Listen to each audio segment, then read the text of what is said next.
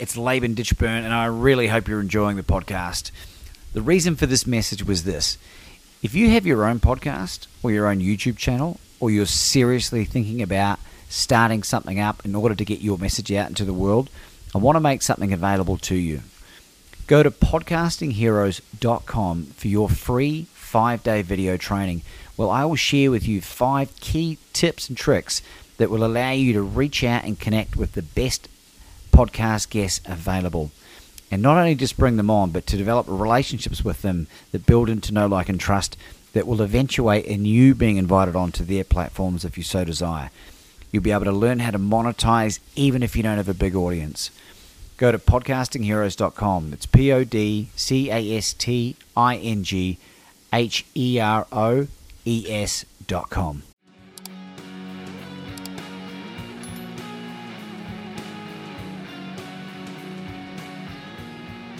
Dr. Robert Glover, welcome to the show. Welcome to Become Your Own Superhero.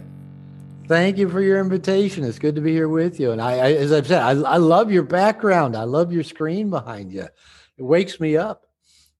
Well, I'm glad it wakes you up, because it's early in the morning where I am, and it's early afternoon the day prior in the beautiful country of Mexico. Yep. How's your Spanish these days, Dr. Robert? Well, necesito hablar español un poco porque mi esposa no habla inglés. Pues.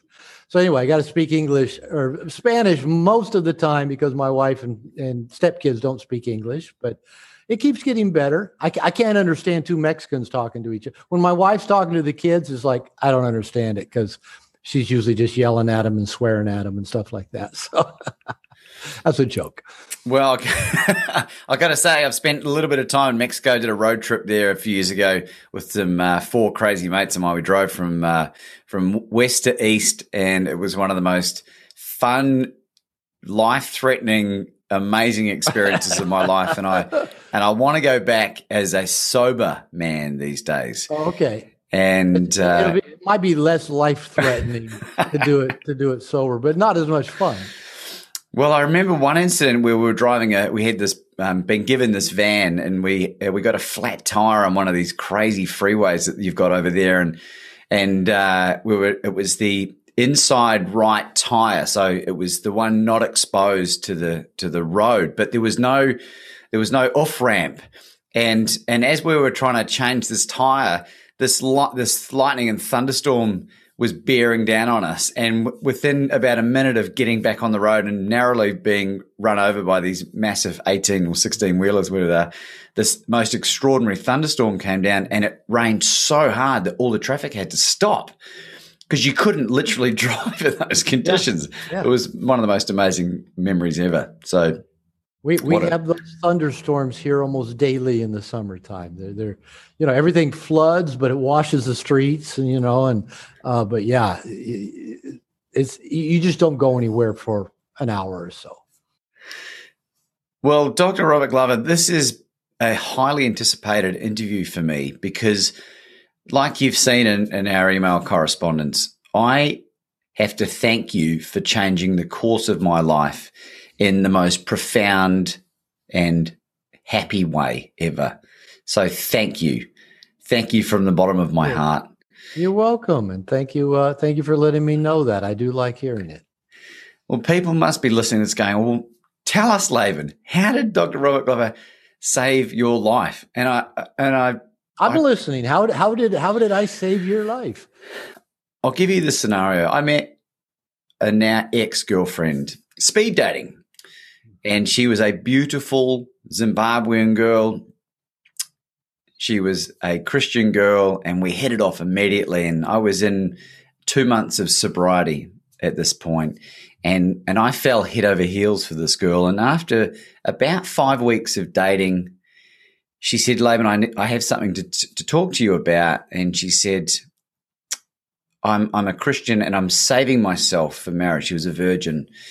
And she said, "I give you all veto rights to exit this relationship. I understand that that's pretty important to you." And she said, "You have a week to think about it." And I said, "I waive that right. I'm into you. I'll do anything." And then I spent the next 12 months trying to sleep with her. And after she told you she wasn't going to. After she told me she wasn't going to. And in the process, Dr. Robert, I broke that woman's heart and really ruined a lot of my own being for a long time. I disrespected her cultural beliefs, her religious beliefs, and really did a number on this poor girl. And someone recommended your amazing book, No More Mr. Nice Guy, to me and sent me on this path that we're on now. Fast forward 5 years, I'm now in a loving, committed relationship with the woman of my dreams. I'm masculine, I'm proud, I have boundaries, I have no more of these hidden contracts, which I want you to explain what they are in a minute. I would love to. But first things first, maybe let's just share with our audience who you are. But not just this guy hanging out down in Mexico talking with you in Australia. I'm me. I'm just an average guy that wrote a book that seems like a lot of men can relate to. Who am I? I've been a therapist a good part of my life. I was actually a minister for 8 years. I have 2 degrees in religion. I got a PhD in marriage and family therapy at 29 years old. And I've been bumbling my way through relationships ever since and trying to help other people find love and keep love. And in terms of why we're talking, I'm a recovering nice guy. And if you'd met me 30 years ago, I've been happy to tell you, I'm a nice guy. I'm one of the nicest guys you'll ever meet. But like you were saying, I didn't have boundaries. I wasn't very good at making my needs a priority. I was manipulative. I was passive aggressive. I was secretive, all the while thinking I'm a really nice guy. And that all came to a head 2 or 3 years into my second marriage when my then second wife said to me, you know, everybody thinks you're such a nice guy, but you're not. You treat me badly. You treat me well, and then you treat me badly. She said, I'd rather be with an asshole because I know an asshole is going to treat me consistently bad. But with you, you treat me well, and then you blow up at me or you embarrass me or you don't keep your word or you lie to me. She says, you got to go get help. And I thought, well, okay, you're the one that's always unhappy and moody and never wants to have sex anymore. I guess I'll go get help. And I went trying to find out why me being a nice guy didn't make her appreciate me and want to have sex more. We'd had a lot of sex before we got married. And on our honeymoon, she said, aren't you glad that now that we're married, we don't have to pretend to like sex anymore? I thought, wait a minute. I wasn't pretending, but I was a nice guy. And We'll work. I'll get her over this, and that's kind of always been my MO in a relationship: is get the woman over or through or down off the ledge wherever she happens to be. And unfortunately, that's not a very good relationship skill to have. It may serve some cases okay, but not in general. So I actually ended up in a 12-step group. I suspect you've maybe bumped into 12-step programs and getting sober. I ended up in a 12-step group for sex addicts. And because my wife kept saying, you're a sex addict. I said, me wanting to have sex with my wife doesn't make me a sex addict. And I quickly found out I wasn't a sex addict. I wasn't having enough sex to be a sex addict, but it was like the best place for me to land because it was just a group of guys met like at 6 a.m. once a week. And for the first time in my life, I was able to go and just open up and just be real and talk about my feelings and my past and my impulses and my secrets and my darkness. And nobody reacts. They go, thank you for sharing, Robert. That's about all that you ever get. And it was liberating. And at the same time, I also started working with a female therapist. And in the very first session I had with her, she got a string out, put it on the ground, and gave me a physical demonstration of what boundaries are. Now, I was in my mid-30s, my second marriage with a PhD in marriage and family therapy. I'd never heard of boundaries before. So you mentioned that term. And that was just like eye-opening. You mean I can say, yeah, no, stop. Don't do that. I'm going to get off the phone now. If you do that again, we're done. I can do that. It was amazing. And so that began a journey of me just beginning to uncover this paradigm, this roadmap that I've been operating by, that I'd internalized at a really early age, that if I'm just a good guy and do everything right, I'll be liked and loved and get my needs met, and women will want to have sex with me, and you know, life will be good.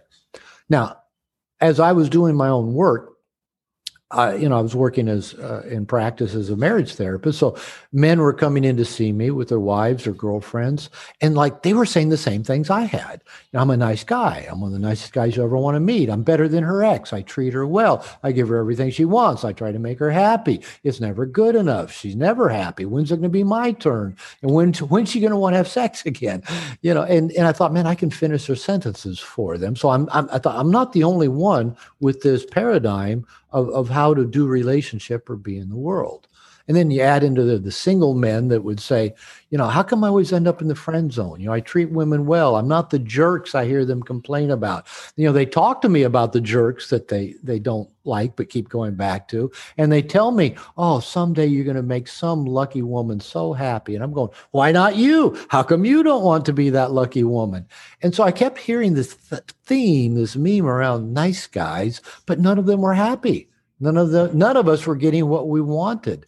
So about 25 plus years ago, I started my first No More Mr. Nice Guy men's group. We met every other week. There's about 8 guys. And I just started writing just chapters to give to these guys about what I was learning about nice guy syndrome. And then over time, these guys and their wives and girlfriends said, Robert, you need to write a book. You need to go on Oprah. This could be a bestseller. There's a lot of people that need this. So it took about 7 years to write the book, about 3 years to get it published. It came out in print early 2003. So, you know, 18, 19 years ago. I'm not a math major, but it's been a little while. And it's been translated into several languages, and you know, the sales of it go up every year. So the word is spreading. So yes, when I do get those emails from people like you that say, thank you, Robert, this book saved my life, or how'd you know me so well? Have you been following me around? I read every one of them because, you know, I like knowing that. So that's what brings me to this place right now.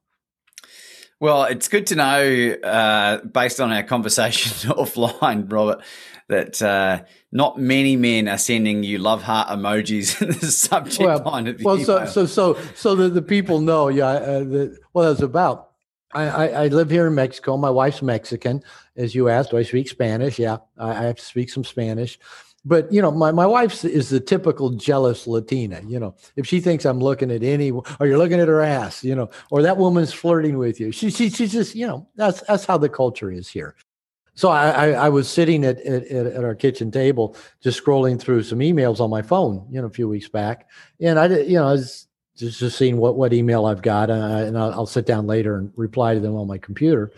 And so I put my phone down on the bar, and my wife said, which one of your guy friends or your clients send you hearts in emails? And I go, I don't know. I said, I opened my phone. Let's look. You know, so without even knowing, I said, let's open. I was looking at emails. Oh, look, this guy's in Australia. He wants to do an interview with me. Oh, look, there's 3 hearts. He said he loved my book. And I said, look, you know, he loved my book. He's in Australia. And so it came and went and gave us a good laugh. So, it's cool to meet the guy that sent me hearts in an email.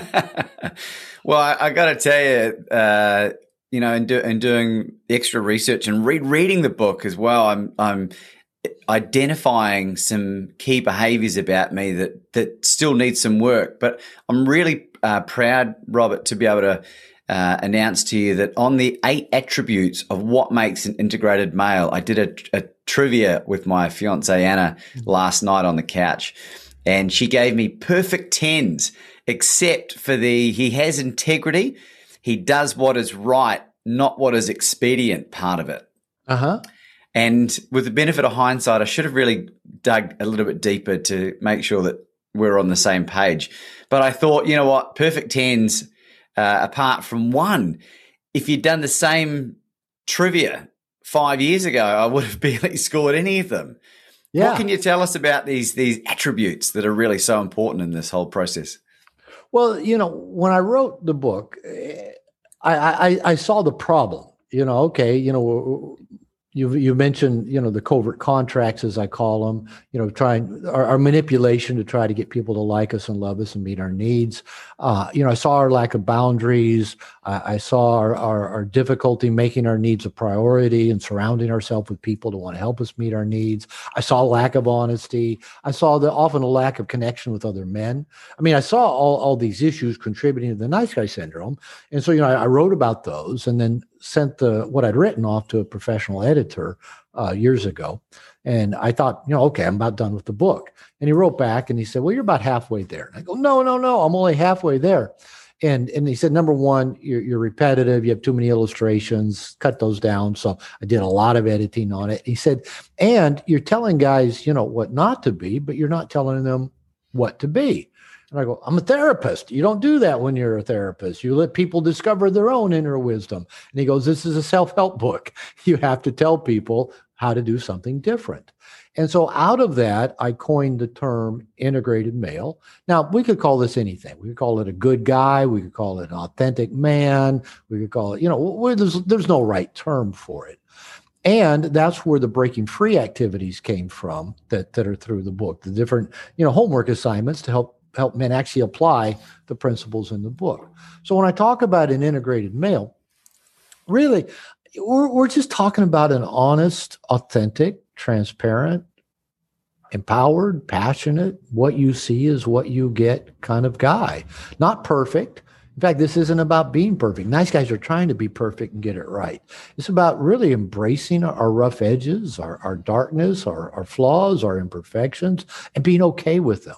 You know, releasing that toxic shame that says I got to hide anything from anybody that might create a negative reaction, and I got to work to make sure everybody approves of me. It's just you being you, warts and all, and liking you and being comfortable in your own skin and telling the truth and being transparent and living life on your terms and going for what excites you and leaving the things behind that don't serve you. I mean, those are all just kind of, you know, a bunch of, you know, random traits of the integrated male. And, you know, like I said, about as simply as I know to put it is just be a what you see is what you get kind of guy who's living life on his terms and likes himself. And that's easy to get close to. That's easy to be inspired by. That's easy to have fun with and hang out with. It sounds so simple, and you know, I'm really proud, and I do talk about this a lot. I do love the man that I've become, Robert, mm-hmm. and it was that healing that really sort of expedited this development phase, and it was your book and another book by Pia Melody, which I read later, Facing Codependence. Have you come mm-hmm. across her work as well? Yeah, she's on my reading list. She was, you know, probably some of the earliest books that influenced me were by Pia Melody and Robert John Bradshaw. You know, Healing the Shame That Binds You. So, you know, some of these people that kind of preceded Brené Brown, you know, who now is really popular, talking about shame and vulnerability and codependency. Yeah, so some good stuff. Well, it was, to give you some context, all of my dysfunction stemmed from divorce and having parents that were sort of ill-equipped to handle their own emotional needs and esteem themselves, let alone their kids at times. And one of the questions I had for you, it was the letting go and the forgiveness of both of those parents that was really profound in my healing process. But I found myself recently developing resentment towards my father. And we had a rather large disagreement about 6 months ago, which was recently resolved. But I find myself incredibly frustrated with him, and it relates to him not being a strong male role model. Mm-hmm. And I was really curious to know if you had any thoughts or ideas on how to best manage that relationship, or whether I just cut it completely, because it's quite challenging for me as we speak. Okay, and I hear that. And, you know, I had to deal with the same thing. And, you know, Robert Bly in the book Iron John, really the whole book is about, you know, making peace with our fathers and kind of undoing the ties with our mothers. And he says in that book that none of our fathers were near as good as we think they might have been, or near as bad as we think they might have been. And he says, we can't keep living with these caricatures of our fathers. He says, we either got to take them down off the pedestal, are up out of the gutter, and just see them as real people. Again, flawed or broken people. And one of the pieces I've been telling men, because most men I work with had to have some kind of dad issues. And you know, some of them, their dads were absent or philandering or abusive or alcoholic, or nowadays I hear a lot more their dads were nice guys. That's exactly what he was. Yeah, and they were nice guys, and basically the main life skill they taught their sons was don't piss off your mother, because that was his way of trying to relate to the woman he was married to, and while he was passive aggressive and avoidant and all those things. But here's the thing: if you go back a few hundred years, not very long, we had a lot of male influences in our lives as little boys. You know, we probably grew up on a farm around, you know, grandfather, uncles, cousins. We had a lot more male influence. If you go back more than probably 10,000 years, anthropologists tell us, we were tribal. And we were raised by a tribe of initiated men, of men who had been initiated by their fathers and grandfathers, how to deal in the world of the scary masculine, how to get comfortable with being uncomfortable, how to get the things done that needed to be done for a tribe to survive. And boys got initiated that in a very conscious, visceral way by the men of the tribe. So in a sense, boys were raised by, you know, a tribe of men. So no one man, no matter how good of a man our fathers might have been, no one man could ever raise their sons in a complete way. So I guess what I'm saying is that every human boy is going to look at his father and say, you were incomplete. You know, you could have been better, could have done more, could have done this. You know, like my father had his major flaws and imperfections, but he had some positives. He taught me to play ball. He threw balls to me, pitched to me, came to all my ball practices, took me camping, fishing, a lot of good things that I have amazing memories about. But he was also moody and unpredictable and narcissistic and self-absorbed. But he had good traits. So I can look at these positive traits and say, but yeah, he never really taught me how to go make money or how to be with women. But I might have been with a father who taught me how to make money and be with women, but maybe never would have come to a ball game for me. So no matter who our dad is, he's going to let us down. I mean, I know I've got a 35-year-old son, and I know I was far from perfect with him. In fact, he's a great dad. He's got a 14-year-old daughter, my granddaughter, and he's an amazing father. And I often tell people he observed what I did and did the opposite. That's why he's such a good dad. But even he's got his issues. He can be a little bit of a helicopter parent with his daughter and putting a little too much pressure on her, a little bit too high of expectations for her performance. I have to remind him sometimes, remember, Grant, she's a girl. You know, don't put demands on her like you would a little boy. So he's a great dad, but he's still got the holes in there. So in my journey with my father, I went through a period several years ago where I didn't talk to either of my parents for like about 15 years. I was working on my nice guy stuff. I started setting boundaries with my mother. She kept pushing back on that. I'd gotten divorced. I left the ministry.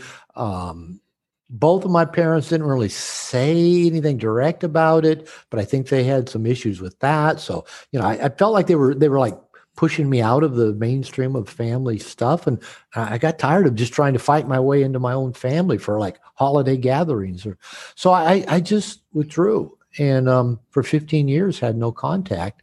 Now, what happened is I read an article about baseball and you know, the start of a new baseball season. Like it's this time of year here in America, baseball's starting up. And my dad taught me to play, and I've always loved the sport of baseball. And so I felt grateful. And so I wrote my dad a note after 15 years and said, Dad, I just want to thank you. I'm grateful that you know, taught me to play sports and gave me an appreciation and spent time with me doing that. I just wanted to say, I'm grateful for that. I didn't hear back from for 6 months.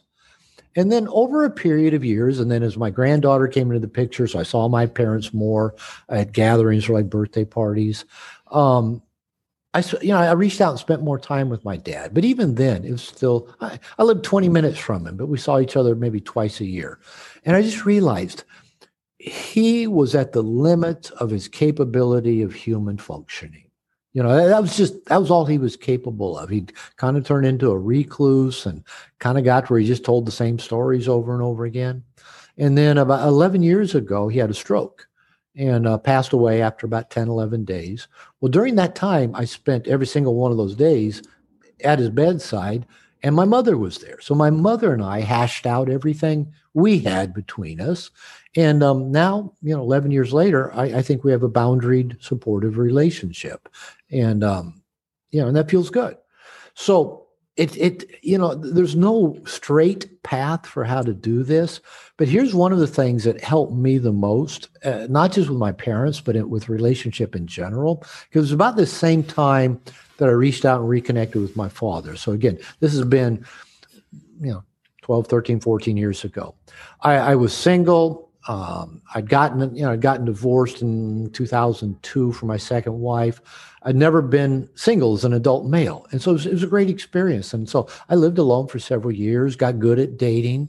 But I reached kind of a point where I'd met a few really great women, but for whatever reason, they couldn't get all the way in with me. I'd met a lot of other, just great women, but, they weren't right for me. So, and so I was kind of in this place of, kind of a pity party, kind of a poor me kind of place of thinking, why is it so hard for people to love me? Why have all the people in my life loved me so imperfectly? Why is that so hard? And I was kind of, poor me about how my dad hadn't been a good enough father, or how my mother had been this way, or how my first wife had been this way, or my second wife that way, or these girlfriends, even my guy friends. Why is it so hard for people just to show up and love me and be in a relationship? And I was getting tired of my own, pity party. So I finally reached a point. I thought, this isn't serving me. And by focusing on what I perceived as the negatives, the shortcomings of the people in my life. So I've been practicing gratitude for a while before that. I learned that in 12-step program of developing that abundance attitude, that attitude of gratitude. And so I decided, okay, I'm going to, instead of focusing on how every person in my life has loved me incompletely, let's just assume they all have. But instead, I'm going to focus on what I'm grateful for with each person. And with my mother, she taught me to be self-sufficient. She taught me to cook, how to do laundry, how to sew, how to take care of stuff. My father taught me sports. He taught me a love of reading and history. My first wife taught me generosity. My second wife got me into personal recovery. She was the big stick upside the head. Another girlfriend that I loved, but it just didn't work out, she taught me the joy of uninhibited sex. And I just started looking at what I was grateful for. And then the funny thing is, not only did I find a lot of forgiveness for all these people, and I quit being upset at them. And it opened the door for more really great, amazing people to enter my life that have blessed me in many ways since that time. So I had to turn focusing on the negatives and the disappointments into focusing on what was positive and what I was grateful for, and realizing every single human being is going to disappoint me. They're all going to let me down. That's the nature of being human. There is no unconditional love. There is no perfect parent or perfect partner. But we can still feel blessed and grateful for what these imperfect people do bring into our lives. And that was very liberating for me. Damn. I thought you might say that. I think what a lot of it stems from, Robert, I've developed a repulsion to negativity, and I'm sure you've read enough self-development books to know that you become like the people that you spend the time around. And I really, for me to live a really fulfilling life, I'm still on this journey that I'm on, and I'm still a deeply flawed individual, and I've still got a long ways to go. But, the amount that I have improved has been, exceptional in my own opinion. And but one of the challenges with my father, he's incredibly negative, and he self-deprecates, and I find it so hard to be around. And I think I look at it in a way that I've done all this work. Can't you just start doing it a little bit as well to improve your own life? Because his health hasn't been great either. We don't get to put that on people. I know. Yeah. You know, and I hear you. I limit the amount of time I spend around negative people. In fact, it's about zero in my life. I don't hang around negative people. Now, I have compassion for negative people. They usually feel helpless and victimized and done to, and like the world has, you know, control or power, and they have none. And but I'm like you. I it's just grates on me. I mean, it's like, you know, the nails on a fingerboard kind of thing, that I don't want to listen to negative people. And you can communicate things like this to people without it being attacking or telling them, you should change, you should stop being different. This is actually where boundaries come in that you mentioned. And my idea of the best boundaries are the ones that call everybody into higher consciousness. Now, we might set a boundary kind of like the machete boundary. So, Dad, if you're going to be negative, I'm not going to talk to you. You know, well, we can do that, but it probably isn't going to raise your father's consciousness very much. And so I found there's a real neat little trick that you can try that's kind of disarming and invites people into a higher consciousness. And it's real simple. You just begin by saying, ouch. Now, that gets everybody's attention. You know, if you just go, I got your attention, ouch. And, you know, a little animated facial expression. I mean, don't overdo it, but say, ouch. And then you can add anything you want from there. You might say to somebody, ouch, that felt hurtful. Did you mean it to be? Ouch, that felt dismissive. Did you mean it to be? Ouch, that felt really negative. Did you mean it to be? Now, you haven't like pointed a finger or accused them of anything. You've just invited them to look at what you just experienced that created an ouch for you. You've owned your experience of it. Ooh, that felt controlling. That felt dismissive. That felt hurtful. That felt negative. That felt, you know, complaining, it sounds still a little too critical, but yeah, that felt negative. Did you mean it to? Now here's the thing. Like, you know, if your best friend or your partner does something that hurts, you say, ouch, that hurt. Did you mean it to? They have to ponder that for a minute. And they may say, no, I'm sorry. I didn't mean anything. But if it hurts you, I apologize. I didn't mean to. So that's higher consciousness. They now learned that thing hurts you, right? And so they're more aware of that now. Okay. And they'll probably be more conscious in the future. Or they may ponder it for a minute and say, you know, now that you mention it, you know, I have been pissed off at you for a little while. There's this thing. And then you can say, okay, I'd rather know about the thing than these little indirect jabs that hurt me. I'm listening. Tell me, what is the thing? And now your consciousness gets raised as they share things that you've done or haven't done that hurt them. Or the person, you may say, ouch, that hurt. Did you mean it to? The person may go, you know, you're so fucking sensitive. You're such a baby. Just grow up, man up, get over it. I don't hang out with those people. I don't hang out with people that are so out of touch with their own actions and how they impact people. I get a choice. And if I get a choice, I hang out with the people who I feel good being around.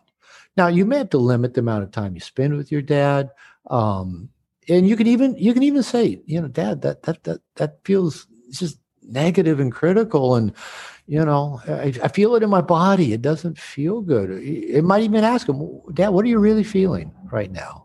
Are you just feeling pissed off? Are you afraid? Are you overwhelmed? Are you helpless?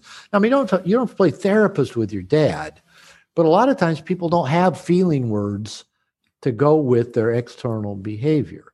And so, you know, you could just do it as simply as, you know, Dad, are you pissed off about that? Are you feeling helpless about that? And then just listen. Just listen. And, you know, you don't have to, again, don't play therapist with your father, but it might raise his consciousness. You might get to know him a little bit better, where he feels helpless or trapped or stuck. And I mean, we all do. And it comes out in negativity. We just don't think our shit's negative. We just think it's a legitimate complaint. But, you know, other people maybe go, you know, Robert, you're so fucking critical. You're so negative. No, but Mexican drivers really are all crazy. You know? You know, but, I'm not being negative. That's the truth. Having seen my life flash before my eyes on multiple occasions, I can verify that what you're saying. You can verify that they are all crazy. Yeah, my wife paid 500 pesos to get her driver's license and never had to go to driving school. So, yeah, there's a good reason why they're crazy. That's a brilliant explanation, Robert, and thank you for sharing that. I'm curious to know that time in the wilderness that you had away from your mum and dad with any contact at all, did you notice the emotional draining effect of that? Having to be separate in its entirety? You know, that's a good question. That was a period of my life of growing a lot. I was in a men's group for several years. I was starting, to write the No More Mr. Nice Guy book. I was working with guys around guys stuff, working on my own marriage that had its own issues, and so it was a time of a lot of personal growth. And in some ways, maybe it just needed to be that way. It just needed to be that way. And I'm grateful. I reconciled with my father before he died. And I'm grateful for my father's death that allowed me to reconcile with my mother. And because I've been close to her growing up. I was kind of her surrogate little partner. And that's why she was so upset at me when I started setting boundaries. She wanted to complain about my father all the time. I said, no, Mom. When I finally learned about boundaries, I said, I'll talk with you about anything, just not Dad. He's my dad, So if she pushed that boundary every which way a boundary can be pushed. And I finally, that was one of the reasons I pulled back. But now, my mother had a stroke 2 years ago. She still lives alone. She can still drive. She's capable of a lot of things. But I get up to see her every couple months. And, check, make sure she's okay. Got enough stuff in her house that she's doing well. I book her swim lane, for her 3 days a week online. I like looking after her, and it's a boundaried, supportive relationship. And so I think we just had to go through certain things to get there. Now, I look back and I think, 15 years, that's a lot of missed time with family. But again, I was at peace when my father died. And that actually made my mother's life better when he died. And I'm at peace with my mother. If she were to pass at any time, every time I'm around her, I treat it as if it's the last time I may see her. And I consciously treat it that way. And so I'm very present with her and truly enjoy the time. And so maybe that was just how it had to be. And I don't judge it in any way. And so, you asked me, what was it, a strain? Actually, I think it liberated me in a lot of ways. Like I had to cut those ties to come back and form new, different ties with them on my terms when I was ready for it. And in both cases, they seemed to be ready for it as well. So, I don't judge it in any way. I think I just needed to go through it, and it was liberating in many ways. I do remember, I haven't told this to many people. They had a severe car crash partway through that time that I wasn't around them, and my younger sister reached out and told me about it, and kept me kind of filled in on a few details. And it was very severe for my mother. She had to rehab in a convalescent center for like 6 months to a year. Wow. Several surgeries. It shattered one of her legs, and she had a lot of grafts and a lot of work. But I even remember during that point of time, this is where I was still so disconnected and angry that I thought, I wish they both had died so I wouldn't have to get sucked back into my family. So I was still at a place where I had work to do.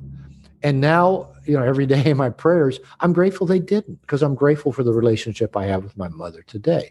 So I'm grateful that they survived. But at that point in time, I just wanted to be done with them. But again, it's a process. And I think we got to go through whatever that process is to come out the other side with no attachment to outcome of what that other side's going to look like. And it is quite possible that, that could have gone on. My father could have passed away and I never would have reconciled with him or been able to say goodbye. But I'm just grateful for the way it worked out. And I don't know that I would change it. It's so extraordinary that you share that, Robert. And again, thank you for that. It's because I've had that thought as well. And unfortunately, or fortunately, whatever way you look at it,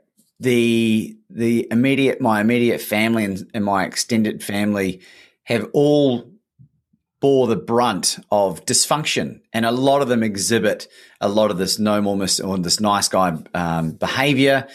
The women in the family, not all of them, but have issues setting boundaries, and there's a whole raft of dysfunction. And so I've had to become, super ruthless with keeping a lot of family at arm's length. And I know a lot of people will say, you can't do that to family, but it's become really important and part of my own healing. And that's the whole point of this amazing book of yours. It's about putting your own needs first. Yeah, why is that so important? Well, so you can do that to your family. Well, the reason we have to do that, put our own needs first. When we were born, we were dependent, needy, helpless infants. We human beings are the most dependent offspring. Most dependent animal born on this planet. We were dependent on our parents longer than any other animal, and that's just fact of life. So our parents were put here. In days past, the tribe was put here to give us what we need to get us to a point where we can be more self-sufficient, more independent, can take care of our own needs. Now, my definition of an adult is somebody that can take responsibility for their own needs. Now, we can't do that alone. And one of the skill sets I have to teach people is how to surround ourselves with resources to help us get our needs met. I call them cooperative reciprocal relationships. They're the friends, the family members, the associates, the professionals, the practices, the hobbies, the groups, the organizations, everything that we consciously bring into our life that have a reciprocal flow of we give and receive. Everybody involved is giving and receiving in a way that makes it feel worthwhile to everybody involved. You and I now have a cooperative reciprocal relationship. You have a cooperative reciprocal relationship with the listeners of your podcast. If they go out and buy my book, I'll have a cooperative reciprocal relationship with them. Now, the more we can consciously fill our lives with these CRRs, I call them, cooperative reciprocal relationships, the more it fills our own inner bucket. And, it's not a very elegant term, but we've got this big empty bucket inside of us with a hole in the bottom. And we often go looking outside of ourselves to get it filled. I'm really big on, and I'll bring in a couple of concepts here. I'm really big on that the masculine side of ourselves, the doing side, is responsible for husbanding the feminine side of ourselves, which is the receiving side, which is the big empty bucket with a hole in the bottom. Now, that means the masculine part of ourselves have to take responsibility for husbanding that feminine part, for filling our bucket. And then I believe as that bucket overflows, we give love to others, and that also attracts love. Emptiness doesn't tend to attract a lot of love. If you've kind of discovered that from, if you're going out in the world trying to get love from an empty place, you actually just repel people, right? But if you're full and overflowing and you have that kind of energy about you, you radiate that kind of fullness. And I'm sure that just attracts a lot to you, a lot of just the feminine goodness of the world. And when I say feminine, it's everything that's not nailed down. Is opportunity, is adventure, is money, is women, is dogs, is cats, is babies. Everything just is drawn to that kind of overflow. Now, the mistake, since I mainly work with men, I usually just address this to men, but it's true for women as well. They have a masculine side and a feminine side. But most of the time we men go out looking to feminine creatures to fill us up and make us feel whole and complete and wanted and loved. But I've been saying for a little while now that I believe it's the masculine part of the universe, the masculine part of ourselves that is the source of love. It's the feminine parts of the universe that are the receivers, seekers, receptors of love. So if we're going to primarily feminine creatures saying, love me, love me, love me, it explains why a lot of men are pretty disappointed in those love relationships, right? But if the masculine in ourselves fills our own feminine bucket first, overflows, and then is attractive to the feminine creatures we want to attract into our life. Again, whether that's money, opportunity, adventure, a female lover, whatever, however, you know, however we spin this, that makes us a lot more attractive, a lot less bitter, by the way. So going back to your father, his negativity and bitterness probably has a lot to do that his own masculine self is not doing a very good job of husbanding his own feminine self, because that the complaint, I the way I put it, comes from our feminine side. Basically, our complaint is, my bucket's empty. It just, you know, there's nothing in it. You know, wah wah wah, and you know that's where the complaint comes from. So I don't remember where this began with your initial question about this. But I think if we take responsibility for getting those needs met, I think that was your question, why is that so important? Then we don't go out into the world with this sense of emptiness and neediness that actually repels what we most want. We actually go out into the world just attracting all this goodness to us. And the idea that we feel empty or needy never crosses our mind. But this does take work, and it takes consciousness. Again, the masculine, intentional part of ourselves has to set this up. You know, just as an example of how I nurture my feminine every morning. I've got a 9-month-old pit bull sitting right outside my French doors of my office here. She wants to come in and sit by me. And I usually let her, but right this minute, I'm on an interview with you, so I'm not going to go open the door. But every morning at 7 o'clock, my alarm goes off. It's still dark. I go down, put the coffee pot on, let her out of her kennel, and she and I go out back, and we get an hour and a half, 2 hours before anybody else comes around to bug us. And she just sits out there with me, and I scratch her ears. I drink my coffee. I do some meditation. I do some visualization. I meditate on the flowers of the manifesting and unmanifesting, the cycle of life and death of the plants in my garden. I watch the hummingbirds, the squirrels, the clouds, the birds. All of that just fills my feminine bucket. It's just, I'm receiving, I'm soaking it in. And then when I open up my laptop and start writing and responding to emails and teaching courses and looking at my schedule, all masculine stuff, I'm filled. I'm ready to go. I'm ready to give to the world because I'm full. And so, you know, I try to keep it just nice and simple like that, that if my masculine takes responsibility, surrounding myself with both people and practices that fill me up, then I'm going to bless the world. Just in how I get up and walk the planet every day. And that radiates out of you, Robert. It really does. The way that you describe that whole process, that meditative process, I can feel that energy come through you. And the timing of this is so interesting. We interviewed my fiancée. I brought her on as a special guest host, and we interviewed Dr. John Gray from Men Are From Mars, Women Are From Venus. Mm-hmm. And he Lovely. Just, he nailed, like you just nailed exactly what he was talking about and vice versa. And it's really good to get on top of that. One of the final areas of my development, Dr. Robert, is finances. And mm-hmm. you talk in one area of your book about whether it be a fear of success or inadequacy. How did you develop this really strong ability to feel strong in building an income and earning a lot of money?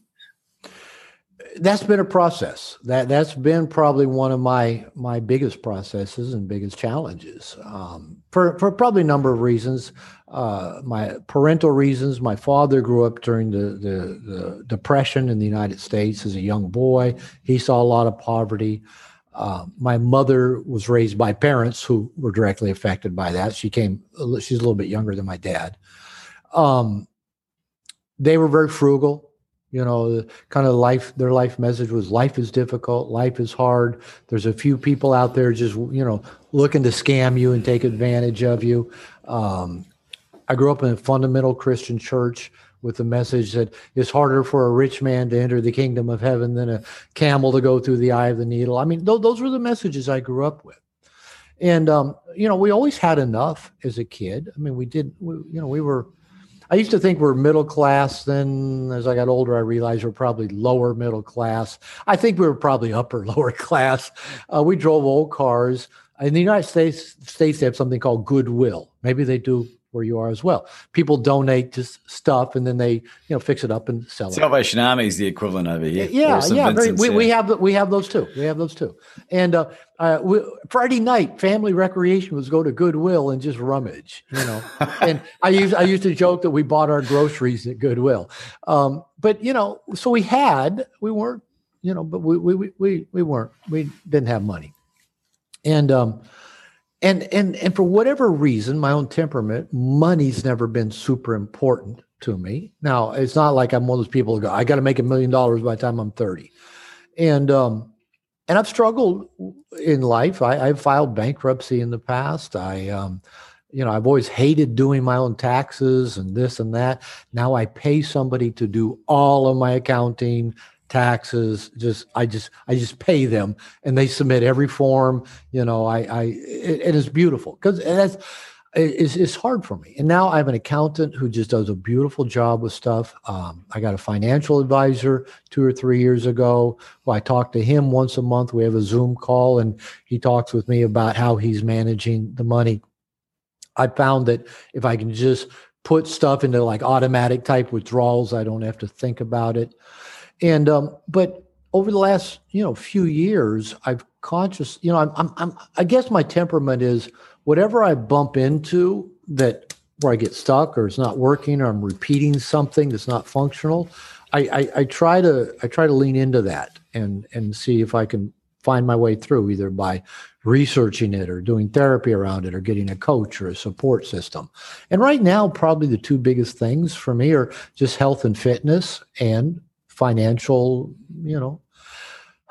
I'll leave behind a lot more money than I'll ever need. My book royalties will keep coming in long after I'm dead.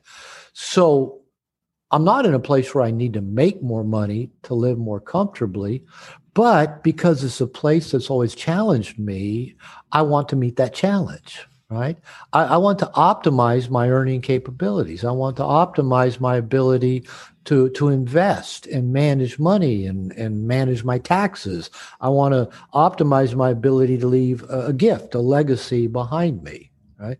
I've got enough money to be comfortable. But because I know I have some emotional blocks and some learning blocks, I'm leaning into those. And so at 65 years old, like I said, I'm challenging myself around health and fitness. I'm challenging myself around even about converting my business to where it's something I can leave behind that will continue to generate income, to have trust and a legacy, both to benefit my family and to benefit the world. Maybe like have scholarships for young men to be able to go to Mankind Project, weekends or stuff like that. So, and bottom line is I don't want to be stuck on anything. I don't want anything to have gotten the best of me. So those are the things that I'm leaning into now. And I'm still not anywhere close to being like an expert on how to make money or how to use it or how to manage or even how to be comfortable making a lot of money. I still drive old cars and, I bought a 13-year-old Mercedes AMG this last year. It's a beautiful, it's an ML63. It's an SUV with the biggest naturally aspirated V8 engine ever put into a grocery getter, into, a family SUV. And, it's old. Well, not really old. It's 13 years old. It's in great shape. Beautiful car. And, it was a $90,000 car when it's brand new. I paid $14,000 for it.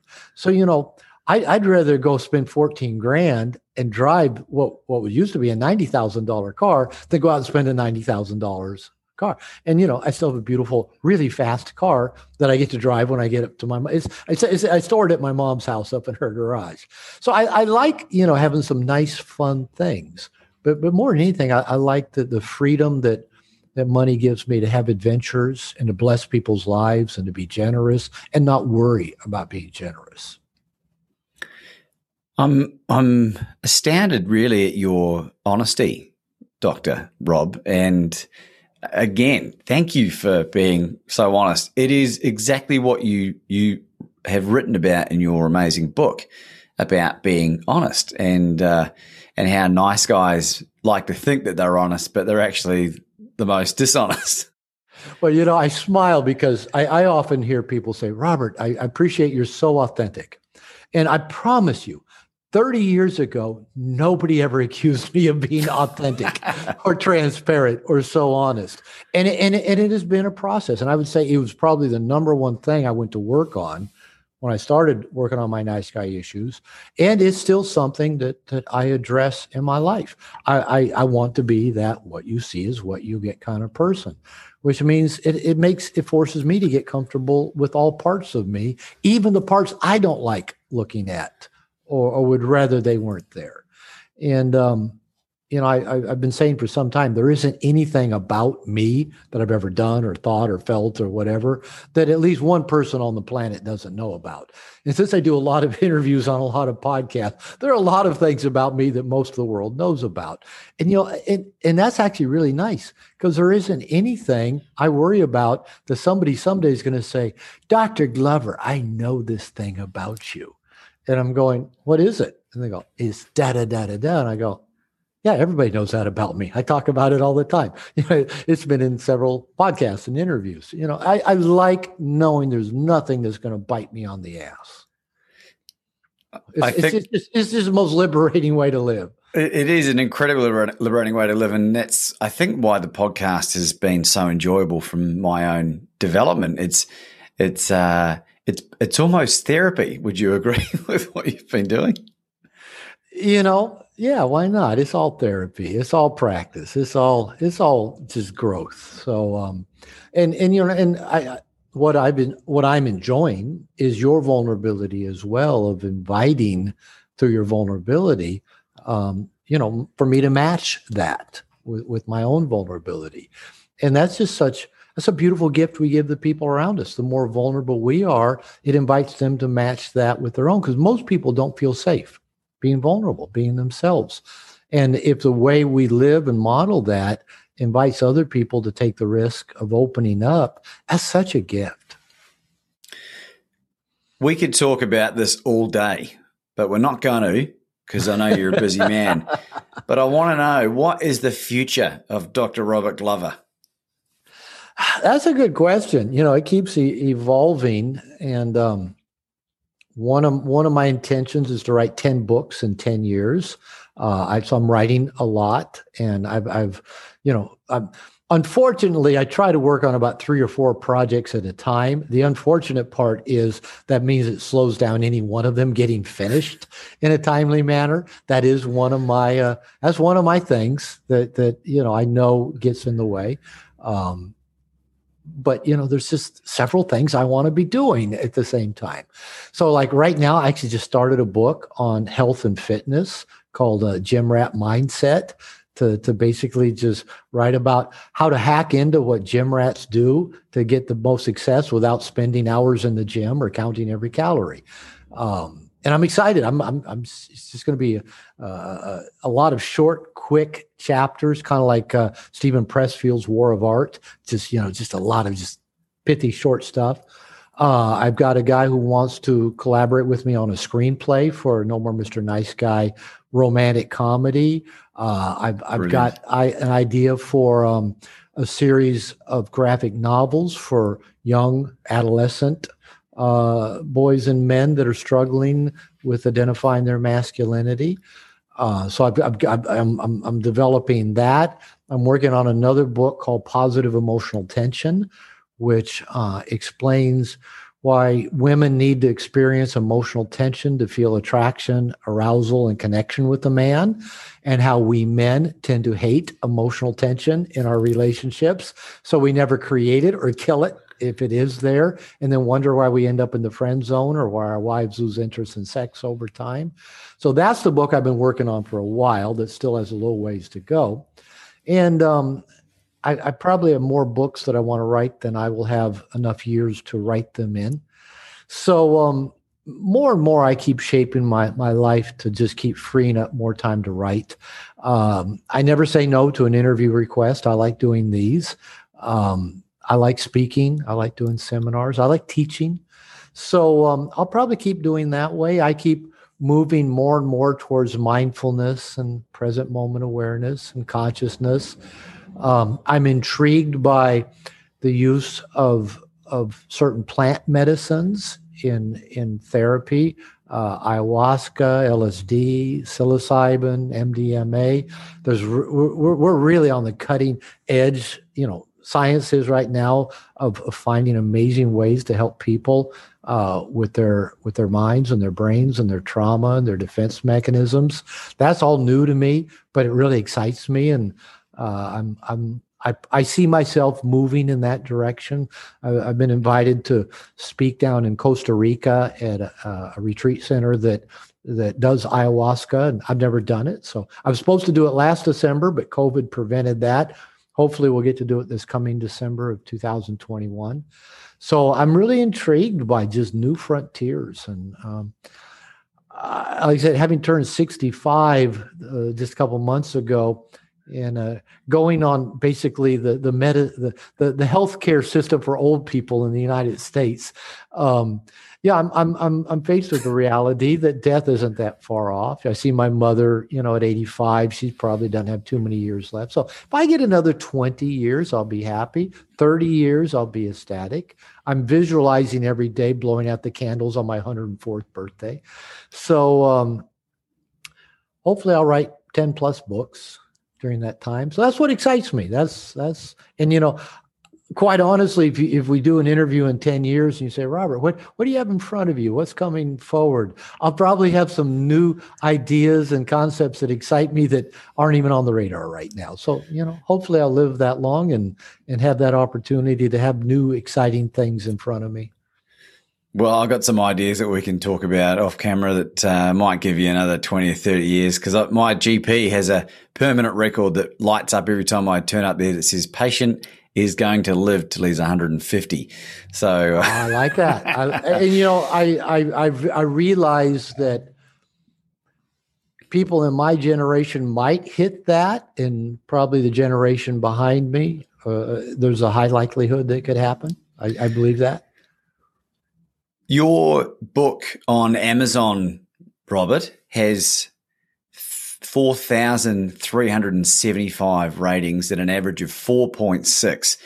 And I'm astounded that people that have given it a negative rating have given it a negative rating. Oh, those are the best ones to read. I rarely read people's reviews or ratings, but when I do, I can read two or three of the 4 or 5 stars, and they feel good. And, I know pretty much what they're going to say because I hear it a lot. But I like to go read the 1-star reviews, or the no, I don't know if you can give it no stars or not. And I love reading those, and because usually there's either 4 or 5 stars or 1. There's not a 2 or 3 star. It just doesn't seem to happen. Yeah. So the 1 stars are entertaining. They really are. Most of them, it's obvious they didn't read the book. And for a few of them, they're going like, yeah, this is just common knowledge. Why would somebody write a book about it? Why would anybody buy that? So, the 1-star ratings are typically, along those lines, or either that I'm just a total delusional asshole and, I'm ruining all the good men in the world, or something like that. So you can tell they haven't read the book. They're the ones where, some woman's husband or boyfriend read my book and decided to break up with her, and now it's my book's fault that happened. Where can we find you, Dr. Robert Glover? Well, yeah, of course, on Amazon, but drglover.com, just drglover.com. People Google Robert Glover or No More Mr. Nice Guy. I have the top spots on both of those Google searches. So just drglover.com will bring people to where everything I've got going on, my podcast, my classes, my workshops, my books. So that's the easiest way. And do you have any concluding thoughts? I love your blazer. I want one just like it. And I want to know what color it is and where you got it. That's my concluding thought. Well, for those listening, it's a very snazzy I don't know what you'd call it, red. So you know what I mean? I like towards a little bit of a raspberry-ish color. It is actually raspberry, yeah, or raspberry, and it's from Caliber, which is a men's clothing label in Australia.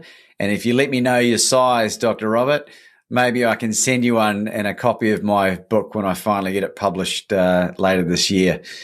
And maybe you could even throw a review of the book as well. Yeah, I won't give you a 1-star review, even without knowing what. But yeah.